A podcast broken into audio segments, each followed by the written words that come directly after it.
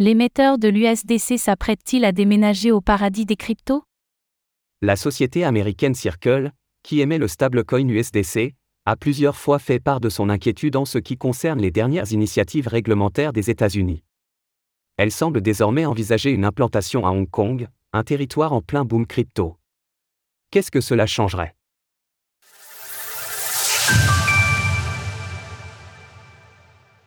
Circle et l'USDC déménageront-ils à Hong Kong? Le PDG de Circle, Jérémy Allaire, a confirmé aujourd'hui son intérêt pour Hong Kong dans une interview auprès de nos confrères de Bloomberg. L'émetteur de l'USDC estime en effet que les initiatives récentes du territoire autonome montrent des signaux forts pour l'écosystème.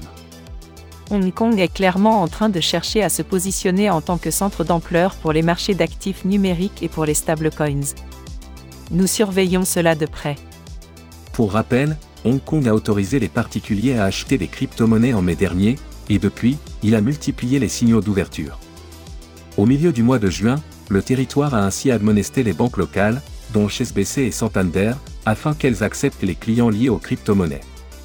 Son fonds d'investissement en crypto-monnaies, révélé en mars dernier, s'élève par ailleurs à 100 millions de dollars.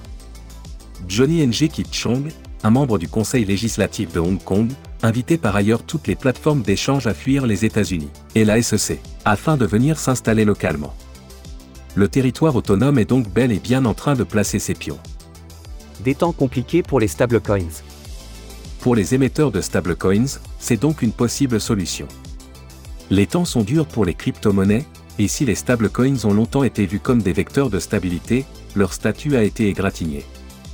Cela a bien sûr commencé avec la chute de Terra et de son UST. Mais le basculement réel est survenu lorsqu'on a appris que Paxo, l'émetteur du BUSD de Binance, avait été forcé de stopper l'émission de ses tokens.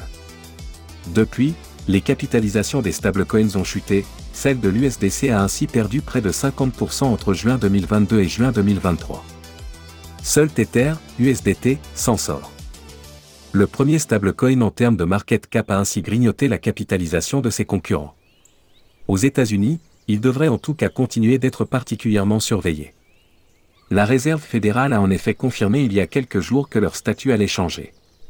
Nous considérons les stablecoins comme de la monnaie. Nous pensons qu'il serait approprié d'avoir un rôle fédéral assez solide sur ce qui se passera avec les stablecoins à l'avenir. Hong Kong pourrait donc bien voir arriver de nombreuses entreprises crypto échaudées par les initiatives réglementaires des États-Unis. Retrouvez toutes les actualités crypto sur le site cryptost.fr.